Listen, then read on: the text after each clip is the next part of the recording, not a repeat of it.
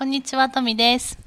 今回は、韓国生活していた私たち日韓夫婦が韓国から日本へ、そして日本のど田舎へ移住したお話をしようかなと思います。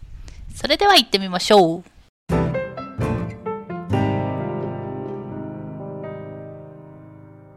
この番組は日韓夫婦である日本人妻のトミと韓国人夫のイーさんが日常の気になったこと、夫婦のあれこれなど幅広くいろんなことについて日本語と韓国語でおしゃべりする番組です。はい、ということで今日は2回目です。벌써 두 번째가 됐네요。이게 시간이라는 게 참 이렇게 빨리 흐르는데 안녕하세요。여름밤태양 같은 남자 이성일이에요。아밤에태양이뜰수가없는데왜여름밤태양일까거기는스스로깊게한번생각해보세요。今さ、自分の本名言ったよね。言おうとしたよね。あ、그런가？うん。まあ、聞き逃した方は聞いてみてください。あんまり本名でやらない方がいいかなと思ってやってないんですけど、まあ、こういう、たまにこうやって暴露しますので。이게、사실은、나를 이라고 이렇게 소개하는 게、너무 어색해。じゃあ、なんて紹介するの？ルイ。あ、でもさ、なんだろう、私のイメージ、英語でさ、旦那氏はさ、名字がいいじゃん、で、いいなんだけど、英語で書くとさ、ローマ字で書くと、LEE って書くじゃん。だから、パッと見、日本人が見たら、リーになる、リーに。でも、いいじゃん。だから、リーにしちゃうと、なんか、北朝鮮っていう感じがする。日本사람은그렇게느낀다이거지。あ、わかんない。そのちょっと韓国を知ってる日本人の私からしたらそういう風に感じるってこと。뭐그럴수도있어。좋아인정하겠어。하지만오늘은이런얘기만하기엔너무바쁘니까오늘도스루。そこを深掘りしていかないんだ。タウンキーへ。じゃあそのまままた次回ということで、またなんか機会があったら話すとして、今日は何の話しようかなって話した時に、まあこの前自己紹介で、ちらってお話ししたんですけど、実はなんか日本の、宮崎っていうちょっとね。マジっすか？は？で田舎に住んでいるんですね、私たち。でしかもその宮崎の中でも結構なちょっと人口密度の低い、すごい田舎の方に住んでいるので、まあ、今日はその話をしようかなと思います、2人でね。잘 부탁드려요。네、잘 부탁드리겠습니다。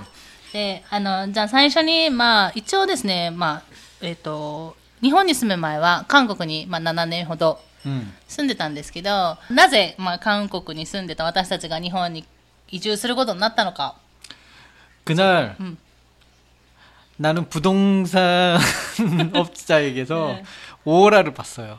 は、全然なんか話が見えないんですけど、そのなんか話めっちゃ長くなりそうなんですけど。不動産からなんかその、なんだろう、のオーラが出た話みんな聞きたいのかっていうところになるんですけど。이 얘기는 이 얘기만으로도 너무 길어지니까 내가 얘기를 잘못 그랬어.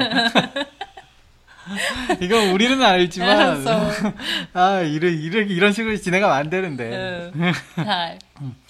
일단은 내가 일본에서 너무 살고 싶었고 또 이제 토미랑 살면서 한국 생활에서 이제 토미도 충분히 회사 생활도 해봤고 또 여러 가지 뭐 한국에 있는 친구들도 많이 사귀어봤고 이제 그러다 보니까 우리 둘 다 이제 뭔가 이런 식으로 표현해도 될까? 살짝 이제 좀 한국이 아닌 일본에서 살아보고 싶다라는 그런 생각도 한번 가졌었고요. 또 그리고 가장 중요한 건 우리가 한국의 서울에 살았으니까 이 서울이라는 복잡한 대도시, 그러니까 일본어로 말하자면 도쿄와 같은 그런 환경에서 살다 보니까 아, 좀 이제는 조용히 한번 살아보고 싶다.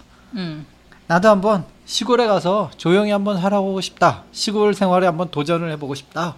이런 생각으로 한국 생활을 다 정리하고 일본으로 오게 됐죠. そうね。まあ多分もし、私が 私もともと宮崎出身だから、まあ、宮崎に移住してきたんだけど、うん、もし私が宮崎出身じゃなくて東京の出身とかだったら分かんなかったよね。日本に来なかったかもしれないよね。 그때는 한국에 있는 시골로 갔을지도 모르겠다라는 생각이 드네요. 아, 맞네. 일단은 시골로 갈 거라는 생각은 내가 꽤나 30대 초반? 아, 이렇게 얘기하면 또 내 나이가 들키잖아.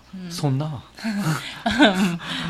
30대 초반 때부터 나는 좀 시골 생활을 해보고 싶다라고 많이 생각을 했으니까요. 왜냐면 나는 쭉 서울에 살다 보니까 출퇴근할 때 그 콩나물 지하철이나 어딜 가나 콩나물 지하철. 어, 콩나물 지하철. 이 표현을 일본어로 좀 잘 풀이를 해주길 바래요. 마인電車の ことです.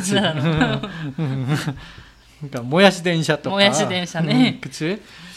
그러니까 그런 속에서 물론 거기는 이제 바쁘게 살아가는 분들이 이렇게 나쁘다는 얘기는 아니고 다들 이제 바쁘게 사는데 이렇게 너무 빡빡하게 사는 거 아닌가 그런 생각이 들어서 예전부터 저는 시골로 가고 싶다는 생각을 꾸준히 하고는 있었어요. 좋네. 그러다가 마침 만난 이렇게 결혼을 하게 된 나의 부인이 일본 시골 사람이다 보니까 아 이거는 뭔가 시골에 갈 그러니까 원동력 계기가 돼버려서 되게 좀 쉽게 올 수 있었네요.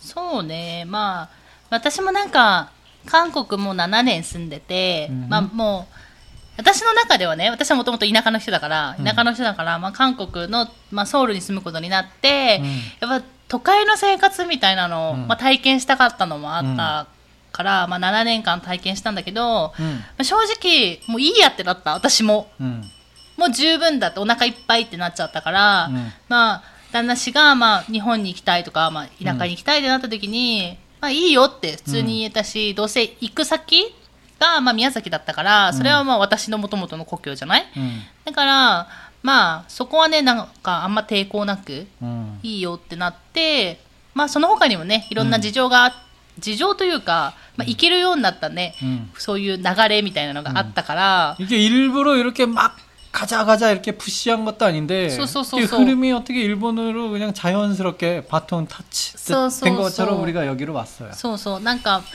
すごい行きたいから今までのそのソウル生活、韓国生活をバッサリバサって切って、じゃあ行こうみたいな感じじゃないんだよね。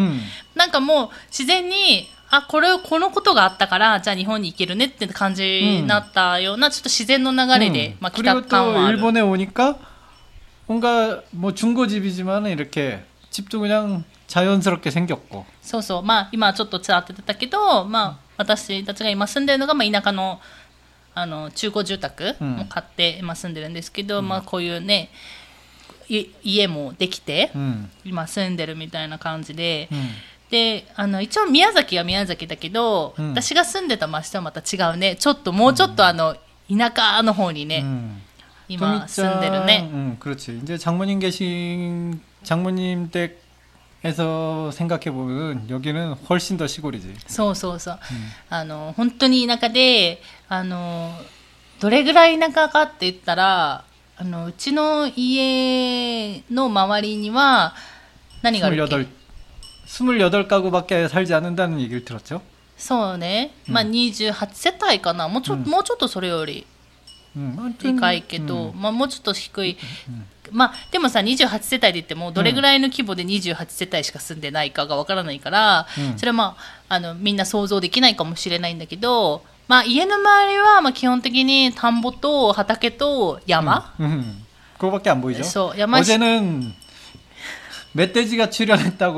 어제 그런 상담 마을 사람들이랑 그 상담을 저기 옆집이라고 해도 한 100m는 떨어져 있는데 옆집 그 100m는 離れてないよ. 그래? 50m. 자, 50m로 할까요? 直線距離でね。直線距離でもそれぐらい。まあ隣の家とやっぱりちょっと2、30m는離れてて. 근데 가운데 밭이 있으니까 이렇게 삥 돌아가야 돼. 실제로는 100m는 걸어. まあだからね、知っちゃろはね、まあでも直線距離だから、直線距離でまあそれぐらいだから、隣に全然家もないし、うちの前を通る人もほぼいないっていうようなまあ田舎に住んでるね、今ね。なんか韓国ソウルのね、なんかあのごちゃごちゃしたとこから、本当に何にもないのどかなところに来ちゃったっていう感じだね、今はね。 그러니까 나는 이렇게 조용한 곳이 더 굉장히 어울렸었나 봐요. 마음이 편해? 굉장히 한국에 있을 때보다 굉장히 마음이 편하고, 아, 이제서야 드디어 나의 생활을 찾은 것 같다라는 그 느낌? らしいです、うん、なんかまあそれはなんか都会の人にしてみればなんかちょっとつまらないっていうか、田舎って何もないから刺激もないじゃない、だからつまらない生活になるんじゃないかなってちょっと心配してたけど、逆にまあ旦那氏の場合はそれを楽しんでるみたいなので、まあ、その辺はいいかなっては思ってるかな。俺내가 옛날에つまらないって呼ばれた男。これ説明しないとダメ。つまらないんでしょ？かつまがらない。はい、間違えた。はい、本当に大変申し訳ないんですけど、たまにこういうなんか寒くなるような逆系が出てきますので。寒くねえよ。暑いんだよ。俺は半夜晩太陽が뜨는。まあはい。そこはまたスルーしていただいて。聞いていただければいいかなと思います。まあ今回はですね、私たちの日本移住の話とか田舎移住の話をしてみました。벌써 끝났습니까？で、どう얘기하고싶습니까？아닙니다。끝내주세요。はい、なんかもっと話をしたみたいです。話をね、したいみたいですけど旦那氏は、まあそれはまた次回の取っておくということで。今回はこの辺で終わりにしようかなと思います。ではまた次回の放送でお会いしましょう。さようなら。우리 모두 뜨겁게 삽시다。